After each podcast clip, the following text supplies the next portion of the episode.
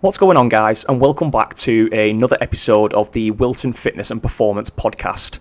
In today's episode, we're just going to dive straight in and continue on where we left off on the previous episode, where we spoke about how you can better understand your values of health, where we dove into topics like habits, routines, behaviors, and lifestyle, and we also dove a little bit deeper into how you can better understand your sleep and why it is so important. And then we finished off the episode by talking about both mental and physical stress. So, if you haven't already checked out that episode, then I would highly recommend that you do so just so you get a better understanding of the uh, full episode. And without further ado, we are just going to dive straight in where we are going to start off by talking about digestion and the importance of gut health. Then we'll dive into nutrition and finally, we will top off the episode by talking about physical activity. So, without further ado, let's get stuck into today's episode. Welcome to the Wilton Fitness and Performance Podcast.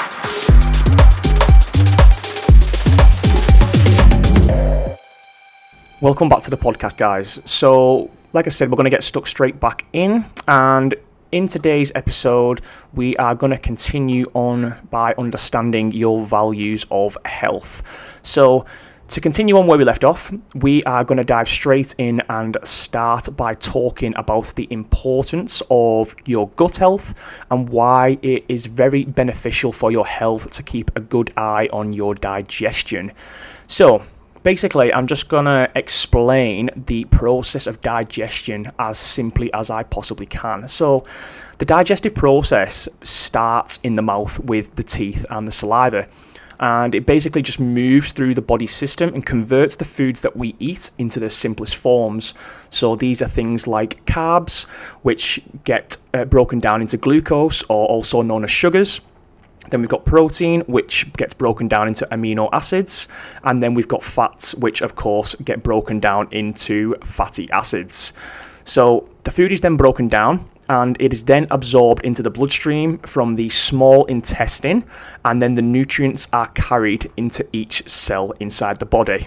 So, from there, once the food has passed through the small intestine, that is when it enters the large intestine, where you have got trillions and trillions of different bacteria or, uh, known as the microbiome. Now, it is so important to keep a close eye and yeah, keep a close eye on the health of your microbiome because in today's modern world, we are so susceptible to giving in to foods that have been genetically modified by these multi multi million dollar companies where they literally suck out the nutrient density from most natural foods and replace them with artificial sweeteners, colors, and preservatives. And the reason why they do that is because it is cheaper for them to create these foods en masse and also it just enables them to make more money. But in the meantime, what it is doing is, and this is not for all foods, but for most of the foods that are advertised on the TV, uh, and you know, just general junk that is full of uh, processed sugars and fats.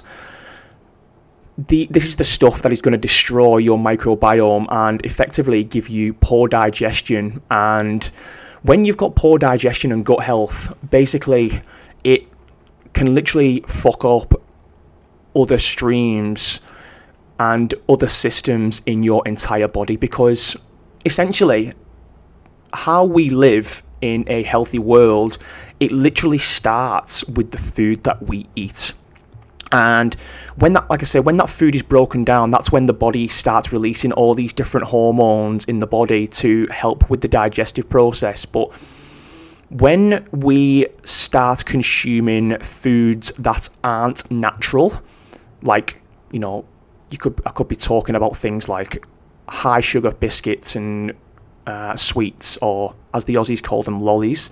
Uh, and you could be talking about just processed chips and, and crisps and whatever else, you, you name it, anything that you see advertised on the TV that is kind of in your face to it's basically driven or advertised to you to get your emotions to latch onto them. You know full well that that stuff is going to be, or it isn't going to be beneficial for your body and for your gut health. So, um, and like I say, when you eat a lot of that stuff, what you are essentially doing is you are destroying the trillions of different bacteria that are inside your large intestine. And when you do that and you don't have a diverse microbiome or a diverse enough microbiome, your body struggles to release these hormones and uh, yeah, basically hormones that are going to make you feel good. So inside the tummy or inside the or th- through the digestive process, let's say, your body releases serotonin, which is then fired up through what is known as the gut brain. Uh, what's the best way to describe it? Uh, through the gut brain connection, and it, that is uh, transferred from the gut to the brain via the vagus nerve. And when we don't have a diverse microbiome, our body s- struggles to produce serotonin and or it struggles to produce an effective amount of serotonin to withstand long periods of time because the reason why so sorry let me just uh, rewind that back a little bit. So when you eat something that is processed or genetically modified with high fats and processed sugars and all the other shite that, that you see on, on the shelves these days. Although you do get a very good release of serotonin, that serotonin is only available for a very short period of time, which when you do get that hit of you know goodness like for example when you eat a bag of doritos or when you op- first open a bag of doritos and you take one bite and it is as you all know for anyone that is a big fan of doritos is when you take that first bite it is literally at like having an orgasm in your mouth because the flavors that you get from the Doritos are so well produced and modified by these scientists that it gives you this big serotonin boost. But once those flavors have disappeared from your mouth or the t- from your taste essentially it makes you want to crave more because your body isn't producing any more serotonin. And and that's why we latch on to these foods because and we develop these high uh, these strong emotions to all these different highly processed foods. And it, it's like it's like we've forgotten in the modern world that we live in that all the natural foods that we are supposed to eat, even though they originally gave us this release of serotonin and all these other uh, feel good uh, hormones in our body, that we just don't want to eat healthily again because we're not getting that immediate kick of feel good hormones straight away whereas we know straight away that if we open a bag of Doritos that we're going to get those feel good hormones straight away but we know full well that they don't last for a very long time. That's why we want more of them and more of them and more of them. And again, when you eat sweets, like if you open a bag of Haribo, you know full well that you are gonna get a an orgasmic taste in your mouth when you eat like a, a packet of Tang Tangfastics or Star Mix or whatever they're called. But then once that taste has gone from your mouth, it's like you're on a come down because you've literally you're struggling to find that serotonin release from your body and you know this is not to say that this is not me trying to say that you shouldn't never eat Doritos or Haribos or anything like that ever again but it's just something to be aware of for those people that do eat crisps and sweets on a daily basis because you are literally chasing a high that you are never going to be able to sustain in the long term and in effect they are each of these processed foods is destroying the the health of your gut essentially. So if you don't know what poor gut health looks like or even feels like, I shouldn't say looks like because no one is going to be able to see inside their own gut. But unless you went to see a gastroenterologist, but if you want to know what poor gut health feels like, one, do you ever get dull aches in your tummy that last for prolonged periods of time? Do you get regular signs of bloating? Are you a constant fart machine? How often do you poo? Every single day, or how often do you poo per week? And what is the consistency of your poo look like? Or what does the consistency of your poo look like? Now, I know this can be quite a sensitive topic for most people, apart from males, because male this is something that males would probably pride themselves on. You know, this is something that males can proudly proudly talk about. You know, they can start talking about and comparing their shits with another mate if they really want to. But, um, but this is something that you can take note of personally, and you can assess how healthy your microbiome is inside your gut. So think about it again. You've got if you've ever got dull aches in your tummy that last for long periods of time have you got regular signs of bloating? You know, are you farting a lot, like more than and the normal person would do? Like, don't get me wrong, it's it's perfectly normal to fart and and and things like that. You know, there's absolutely nothing wrong with that. But if you fart all the time, then there is a sign that there is something going on inside your gut or something wrong in your gut. And you know, I, I'll be honest with you, like you know, I'm not uh, up until like not too long ago, you know, I and my fiance will tell you herself, like I, I inside our house, I'm the constant fart machine, but I know full well if that is happening to me, then there's something wrong with in my diet. And up until recently, you know, for anyone that knows me, I absolutely love peanut butter. Like, I will have peanut butter in huge amounts and I will have it on a lot of things if if I could. But there was a point, like I'm talking, even just a couple of months ago, where I was having it every day on the cereal, and when I was having it every single morning in the amounts that I have it on, for the rest of the day, I, you would literally think that I was part of a brass band on either playing the trumpet or the trombone, and it, it to me, I was getting quite embarrassed about it even in front of my fiance, because you know I don't want to be sat there when we're just trying to relax at night time and I'm literally like a fart box. You know, it's it's quite embarrassing. Um, but and that was when that was a sign for me that I had to go right. Look, I know exactly what it is, and I need to stop being stubborn about it, and I need to start looking after the you know the health of my gut a little bit more, just so I can stop you know becoming this fart machine essentially. Um, and you know, even so now I well, for the last couple of months, I've been limiting myself to peanut butter just once or twice a week, and I've been re- reducing the amount by half because I know full well if I have it every single day, then you know it makes me really, really gassy.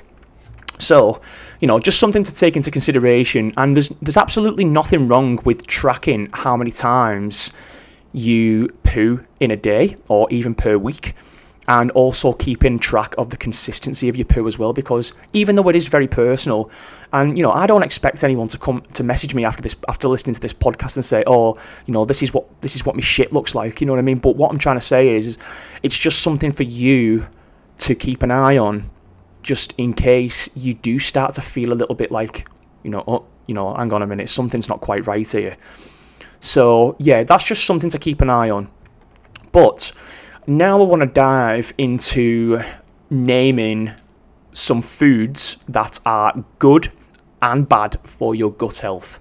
So, first off, we will start off with the bad foods that are uh, not so beneficial for your gut health.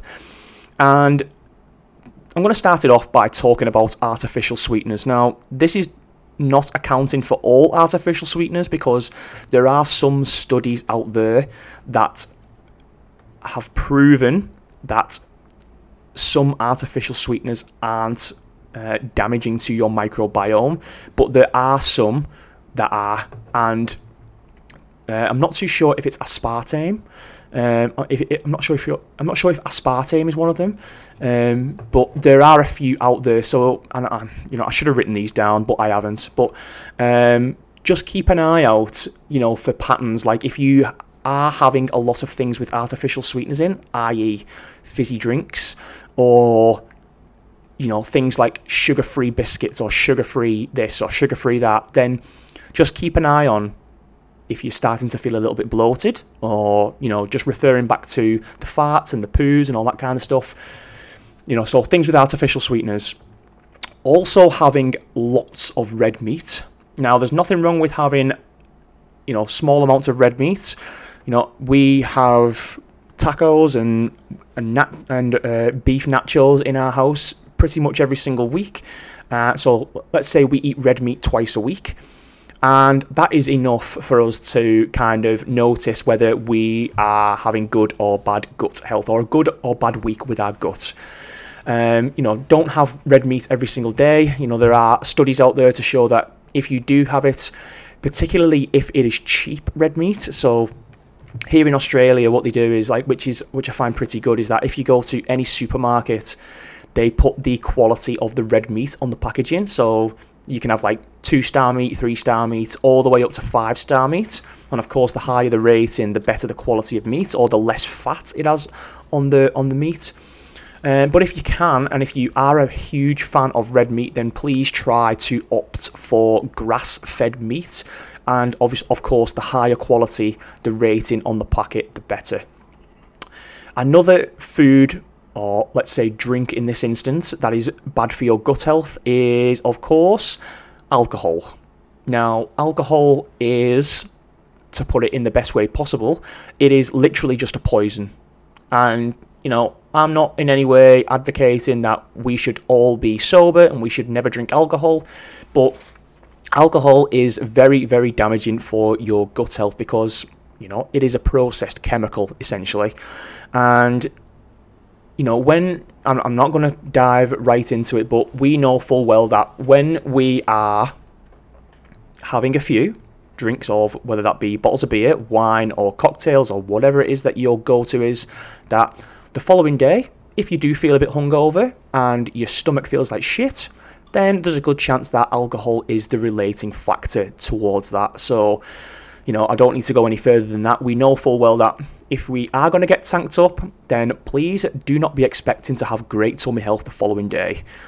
Uh, and of course, just and to finish off the, the foods that are bad for your gut health, we have got processed foods in general. So basically, the stuff that you would get in fast food restaurants like McDonald's, uh, KFC, Burger King, or also known as Hungry Jack's over here in in uh, Australia.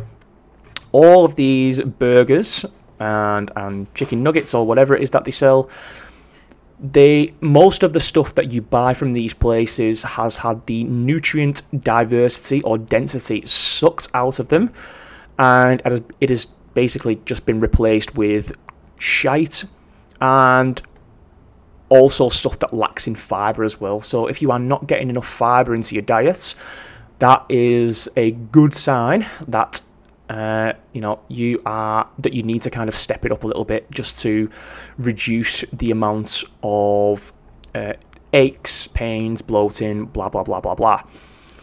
Now, we are going to dive into the good foods that are beneficial for your gut health. So, I'm going to start off with uh, saying with just fruits. So we've got watermelon, pears, raspberries, bananas, apples.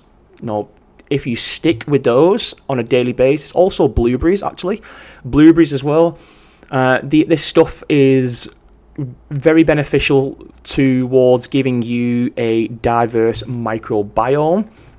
So, you know, this is just something that you can eat on a daily basis with your breakfast. You know, uh, it's it's actually amazing for me to notice how many people don't eat a diverse range of fruit in, in, a day. You know, fruit it contains naturally occurring sugars, and if you have ever heard in the news or in the tabloids or somewhere on the internet that eating too much fruit is bad for you, then take no fucking notice. You know, there is absolutely nothing wrong with eating fruit because the fruit that you eat is digested differently to the processed sugar that you would eat from a processed packaged food. So do not be afraid to eat up to, if not more, if you really, really want to, up to five pieces of different fruit in a day.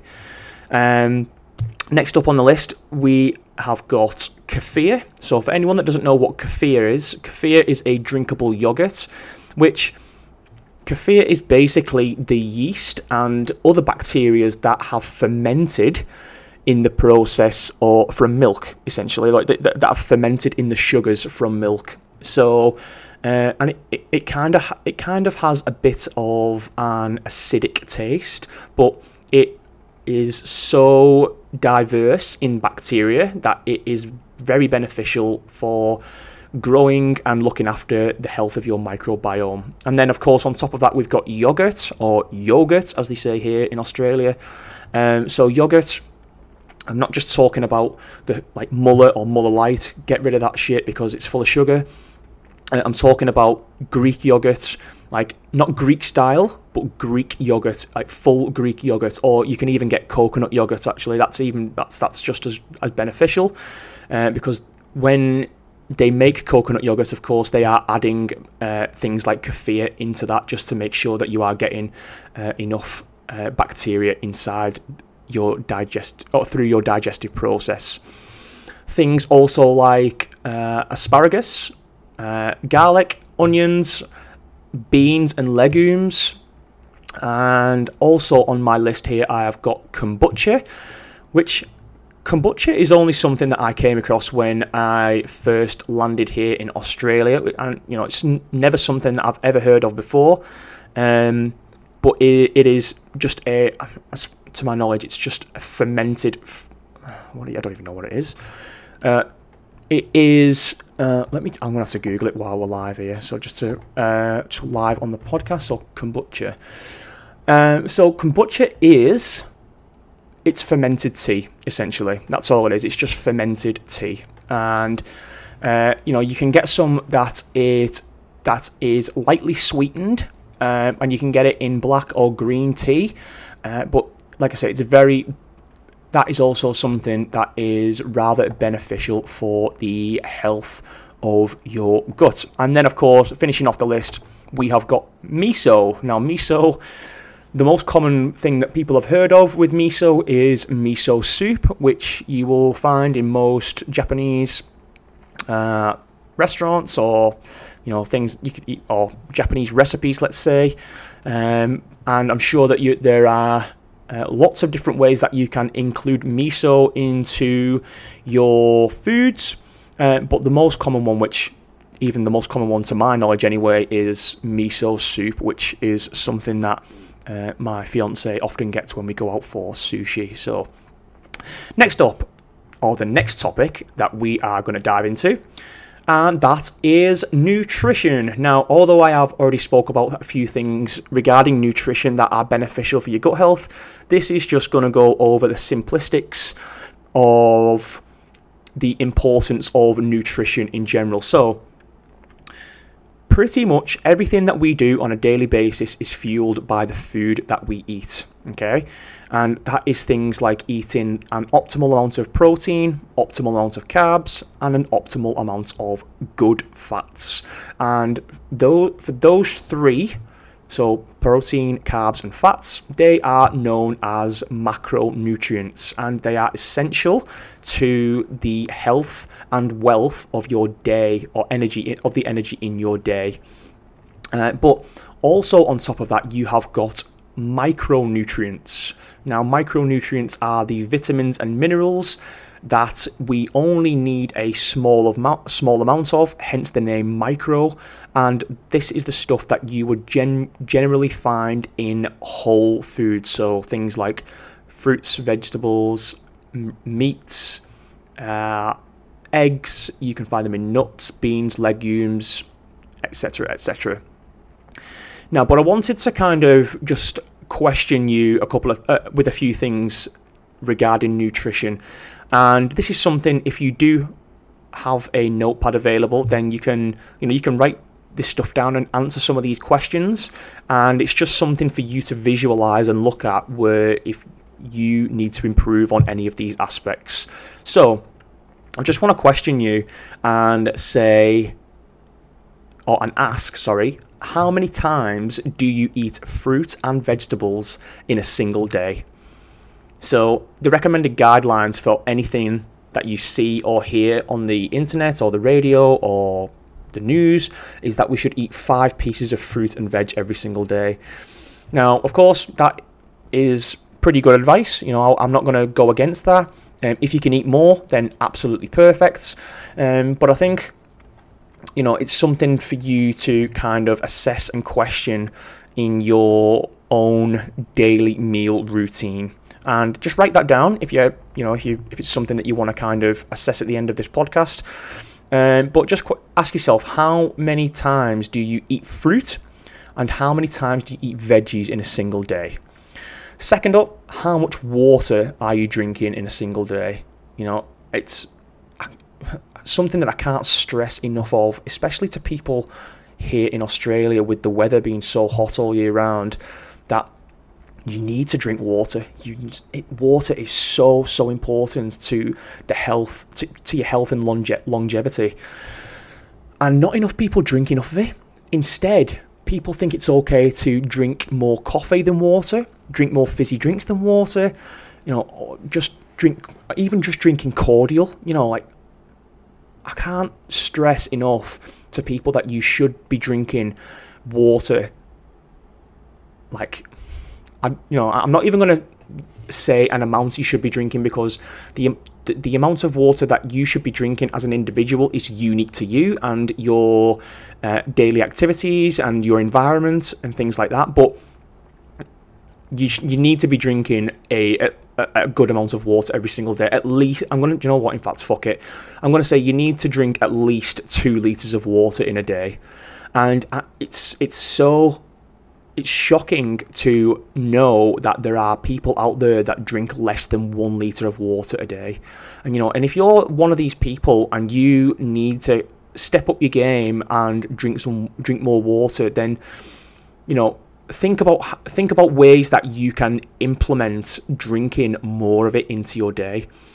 So, in the previous podcast I spoke about morning routines. So, in the morning, the second that you wake up, you should be drinking at least two or three glasses of water before you even think about putting that ca- cup of caffeine to your mouth. And that even that in itself, that is a liter of water, depending if you have three glasses or not. Um, that is a liter of water straight away. And when you drink enough water, that also aids in the digestive process because water literally flushes out once once water has kind of done its thing through the body system, it helps flush out the shite in your body. So drink water and drink it often. Are you eating also eating a source of protein at every meal? You know, protein is essential to the um, repairing and building of muscles within the body. It is also good for appetite suppression, and it's low in calories as well. So you know, I don't. I'm not going to dive too much into protein here, but we need to be eating at least a source of protein at every meal. Uh, and if I could have a recommendation, I would probably recommend at least 20 grams of it per meal, just so you know you are getting enough. And even if you are only eating three meals a day and you're only getting 20 grams of protein per meal, that's still 60 grams of protein in a, in a day. And to me, that's enough. You know, it's often that particularly in the bodybuilding world or people that perform a lot of strength training, that you need to eat like 200 grams of protein in a day or 150 grams to 200 grams a day. And to me, to be honest, you don't need to. You don't need to have that much. You know, you know, if you want to become a fat box, you know, because your body can't process that much protein in a day, particularly if you're not getting enough fiber, then you know your body can't process that much. You know, the, I, do you know what? Actually, I actually seen something, an advert on Facebook uh, a few months ago, and I think it was by um, Athlean-X. You know, is it Jeff? What's his name? Bloody that YouTuber, the the bloody uh, exercise scientist on YouTube that does all the uh, exercise stuff. So he put up an advert on his Facebook that, and he said that click here if you want to find out how much protein The Rock eats in a day. And he eats like up to 400 grams of protein in a day. And I was just like, oh my god. No, he, no, he doesn't. Stop lying. Because if The Rock ate that much protein in a day, he'd be literally shitting boulders for a week. So it is not true in the slightest. So don't believe that you need to eat a huge amount of protein in a day. Just as long as you are getting at least a good source of it in, in each meal and at least 20 grams of it, you've done your job. When it comes down to your carbohydrates, try to aim for mainly complex carbohydrates. So, what I mean by complex carbohydrates, these come from natural foods. Like, of course, you've got like uh, things like your fruit and vegetables. Um, so, fruits, of course, I don't need to label any fruits, but you've got uh, sweet potatoes, you've got normal potatoes, you've got rice. You know, uh, you can use uh, oats. Oats are an awesome source of complex carbohydrates, which you know that they, they take a while to digest in the body, and yeah, etc., etc. Uh, and simple carbohydrates, they are also known as sugar carbohydrates or highly high sugar carbs or processed carbohydrates, let's say.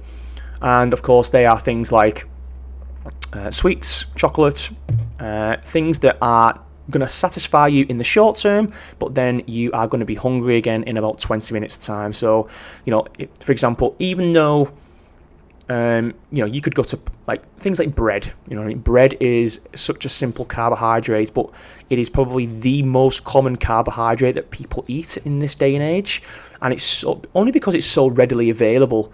Like, you know, that you think of how many different bread brands there are on the um, on the shelf these days. You know, bread is so readily available that people are pretty much addicted to eating bread. You know, and yes, I understand. You know, I'm not, I'm not trying to shoot bread down. You know, I, I understand that eating a, a, a good quality piece of bread with a nice meal is, you know, it's lovely, and I vouch for it every now and again. But uh, if you are eating bread several times a day, every single day, then that something needs to be done there because it's just the high in carbohydrates and surprisingly high per piece of bread in calories. And yeah, your body when your body is trying to uh, digest too many carbohydrates, which I'm not going to go into in this episode, you know, the body just can't keep up with it. So, and when you're eating so much bread in a day, honestly, do you know what? Actually, in in my honest opinion, I reckon that if for anyone that's on a weight loss journey and just wanted to lose even just a couple of kilos, like two, three, up to five kilos, if you gave up bread, like full stop, I can honestly tell you that your weight would drop off in a, such a short space of time. And you don't even have to replace it. Just don't have bread because, yes, you are reducing your calories, but my goodness, because bread is just in your face all the time and people want it with every meal, you know, on sandwiches or with soups or with even just to have on the side pizzas. Just if you gave it up for four weeks, watch how much difference it makes to your waistline and and come back to me and let me know how it how it goes because I'm telling you now, you know I've seen it happen and it's happened to me as well. Like you know I I I've, I don't eat bread anymore because I was eating too much of it and you know it wasn't good. It wasn't great for for my own digestion because I have a sensitivity to gluten. Uh, but yeah, I don't eat it anymore. And I, I found that when I stopped eating it at first, that my weight dropped down quite a bit, or my body fat dropped down quite a bit anyway.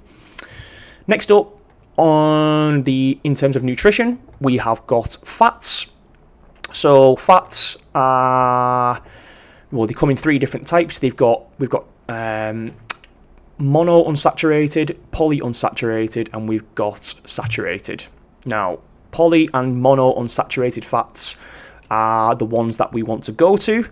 Uh, these are unprocessed fats, and then we have got saturated, which we can have, just in small amounts. You know, not, this is not to say that you know they do label saturated fat on the back of food labels, which is good, and there's nothing wrong with having it, but just in small amounts uh, because fats do have, sorry, fats in general contain the highest amount of calories per gram. So you've got protein and carbs, which have four calories per gram, and you've got fats, which contain nine calories per gram. So, and when you are eating uh, a lot of fats, it is very easy to go over the amount of energy that you are well, over your energy amounts for the day, which is why people tend to become overweight in a short space of time because we are eating too many of those. Um, but this is not to say that there aren't good fats out there. You know, you, you can get things like you know, as long as you are eating grass-fed butter with things like you know, if you're if you're cooking like grass-fed butter, uh, you can have all the good oils like extra virgin olive oil, coconut oil, which is relatively okay for you, uh, avocado oil, even avocados in general. Uh, you've got nuts. Uh, uh, yeah, nut, nuts are very, very beneficial for you. Just try to lean away from peanuts, you know, as I already spoke about in uh, earlier on in, in the episode today. Um, but all like most other nuts, like almonds, macadamia nuts, walnuts, uh, and things like that, so so beneficial for your health and well-being because they're full of um, good it's a good omega six, good omega sixes. Yeah, that's right. Um, f- from there, I just want to dive into understanding. I want you to understand whether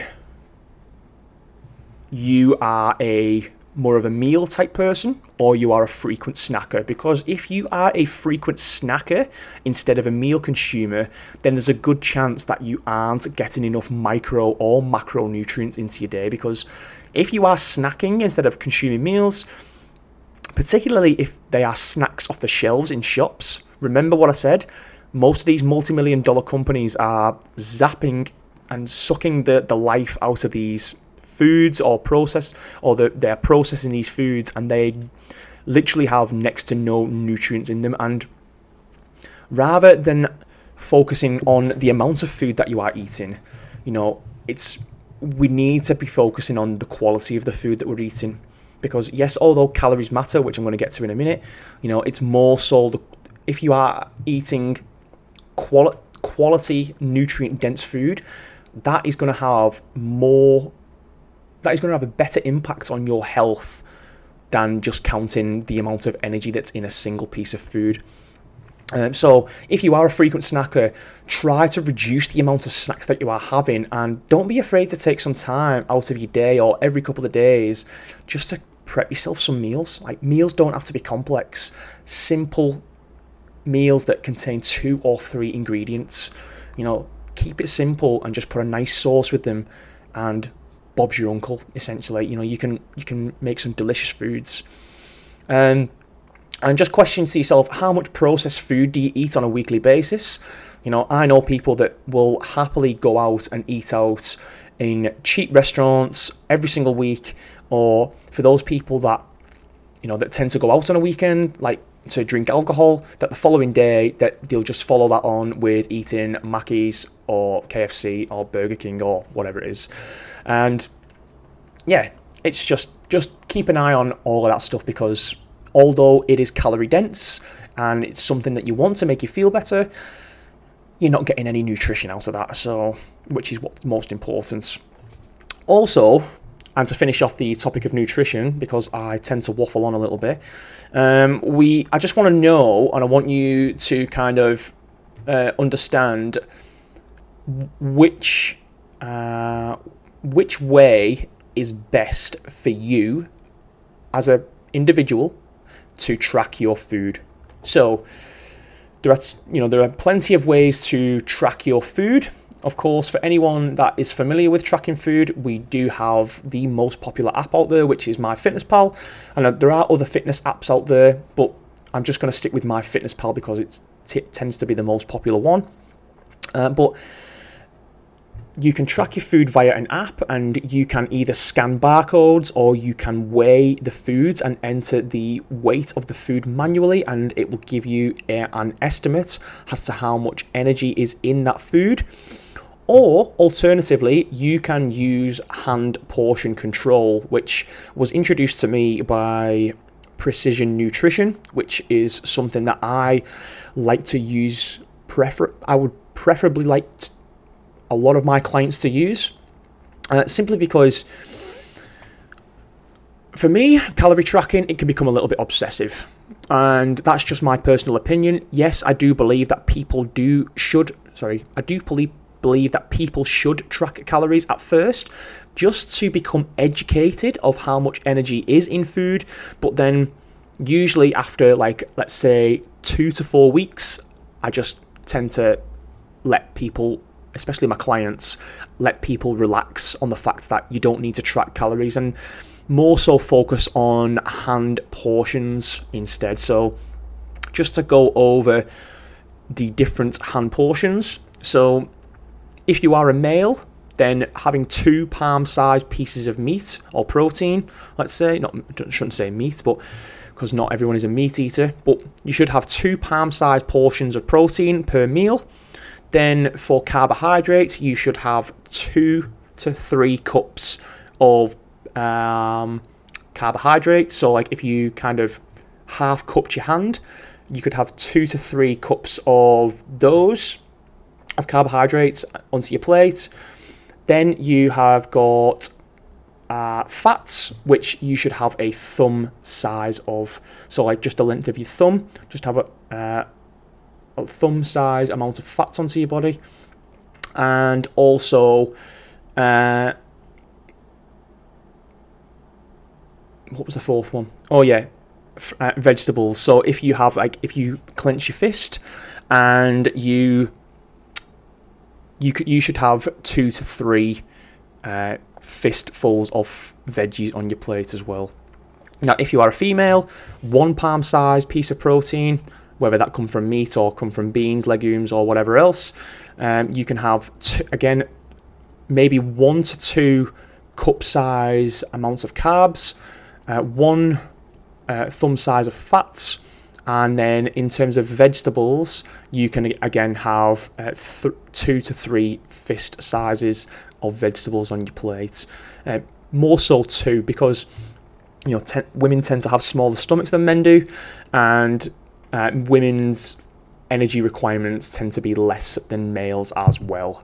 Um, so yeah, and I think that is it for nutrition. Um, I'm, i could talk about calories in versus calories out, but I don't want to dive into that because that can either be for another episode, or I'm sure that that information is out there for anyone. I'm, well, I'm pretty sure everyone knows how calories in versus calories out works anyway.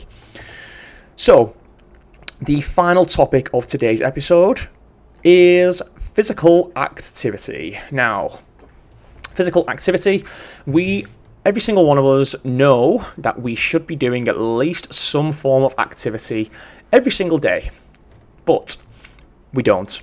And the reason why we don't is because, you know, one, we have busy schedules, we all have different circumstances, and, you know, some of us can't always fit it in. But um, there is, and when I talk about exercise, it doesn't have to be highly, like high intense exercise. It's just as long as you are getting your body moving on a daily basis, just so you don't become immobile and stiff, essentially, you know.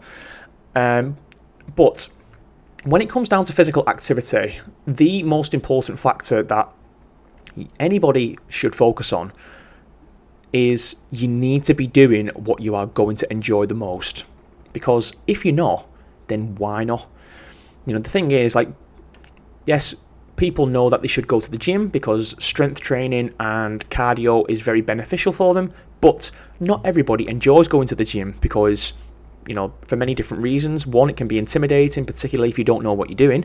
Um, but uh, yeah, people. Some people just don't enjoy going to the gym. Some people don't enjoy strength training, and that is totally fine. Even though, like I say, it is very beneficial, but it you know, some people just don't enjoy it. And if that's the case, that's why people kind of tend to lean towards things like sports, like tennis or athletics or, you know, things that, eh, like any, anything else, like gymnastics or whatever. You could even do table tennis if you really wanted to.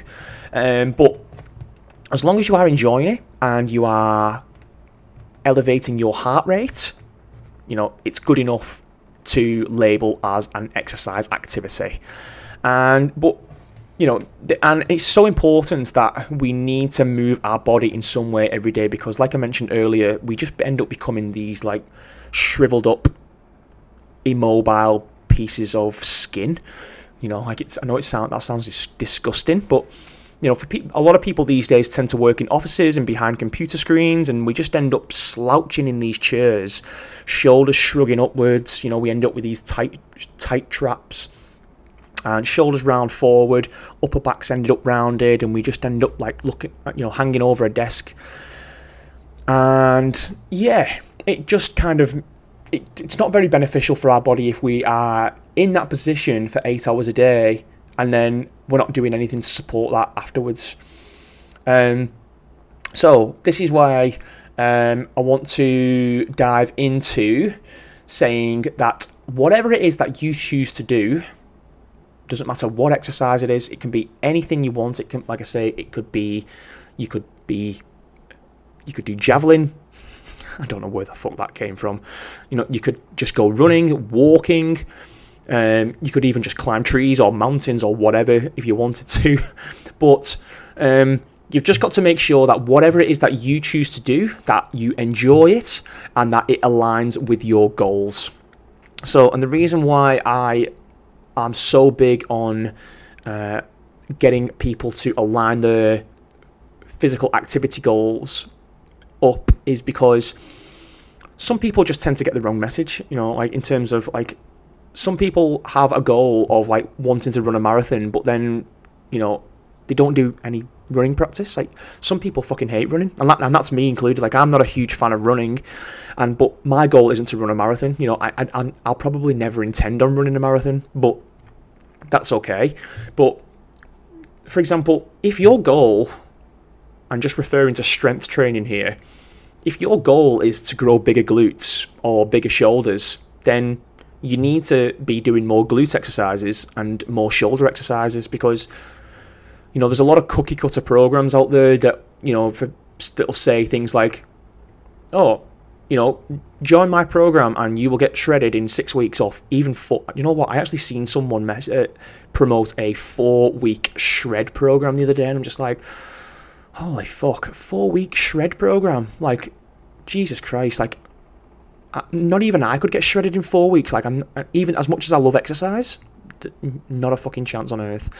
Um, but if you want to grow bigger glutes or bigger shoulders, then make sure that you are doing the exercises that are going to support growing bigger glutes and bigger shoulders. You know, if you want to grow bigger glutes but you're doing more bench press, then what where the fuck's that going to get you? You know what I mean? You know, and this this message goes more towards people that are performing group fitness because group fitness is very is a very popular model in gyms these days. But a lot of people that go to group fitness, yes, it is fitness, but there are still people inside group fitness that do want to achieve a certain body composition goal, whether that be to grow bigger shoulders or bigger glutes. But they still just follow along with what they are doing in the group fitness class. And I say this to people in the gym all the time where I work that if you want to if you want to grow a certain body part just because it says bench press on today's session doesn't mean that you have to do bench press. You know you can do something that aligns more with your goals than anything else.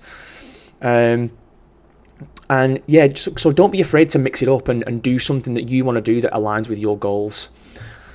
Uh, next up in terms of physical activity we have got Oh, that's it. Yeah, I'm going to start naming the benefits of strength training. Now, strength training, of course, the reason why I'm doing this is because I am a PT and I believe that if you perform strength training, it is so beneficial for your health and longevity.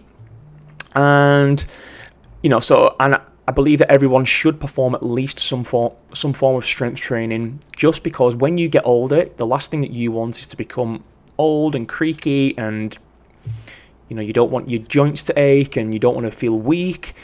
And yeah, it's not it's not about looking jacked or shredded or whatever it is that you, you want to call it. It's just about looking after your body so that when you get older, that you can still run around after your grandkids and things like that. Because You know, when you get to that age and then you find out that how you know how immobile you are and how weak your legs feel and things like that, you're going to be kicking yourself because you've not looked after your body in the early days and you know so you know the benefits of strength training are in, of course increased muscle growth and definition which you know which will essentially make you look more toned. Um, it's increase bo- it, they will help you to increase your bone density which makes your bones uh, stay strong as you become older. Uh, your joint mobility will improve or will stay sorry you will have increased joint mobility is the best way to put it uh, it help strength training helps your body to burn more energy while you are resting, which assists in further fat loss. So essentially, just to kind of keep you more lean, and it also decreases your risk of injury when you are performing both physical activity and also everyday activities. So, you know, for example, if you were to kind of walk down the street and you were to accidentally trip over your own two feet or your shoelace or something like that, and instead of falling flat on your face, you would probably have better stability and mobility and strength to stop yourself from falling over if you were if you had a consistent strength training routine. Whereas for anyone that doesn't have that there's a good chance that you will not have the ability to stop yourself from falling over on the floor or, and you know essentially yeah yes, to stop yourself from falling over on the floor and to have that balance and have that stability and mobility from injuring yourself. Next up, we've got the benefits of cardio. Now, cardio, of course, is an amazing tool to assist in weight loss. So, when you are performing cardio, whether that be high intensity or uh, low intensity, also also known as steady state cardio, it helps you to burn more calories in the present moment. So, for example, if you went out and ran a 5k, or you know you was walking up a hill or up a mountain, let's say, then there's a good chance that you would burn a lot of calories because your heart rate is remaining high for a long period of time, which will essentially assist in you using and burning more energy at that present moment, at least until your heart rate returns back to its resting state. It also helps increase the blood flow across your body, so your body receives more minerals and nutrients, because of course we know by now that nutrients and minerals are diverted into the body through the bloodstream. Uh, it also helps strengthen your heart and increase your lung capacity, so you start to feel fitter. And it also produces endorphins. So, anyone that doesn't know what endorphins are, they are the feel good hormones that are produced in the body. And it is great for your mental health, which we also know, you know, I vouch for performing cardio um, simply because even though it it's not always everybody's cup of tea and a lot of people tend to hate it because of how of the they don't like the feeling of the uh, shortness of breath.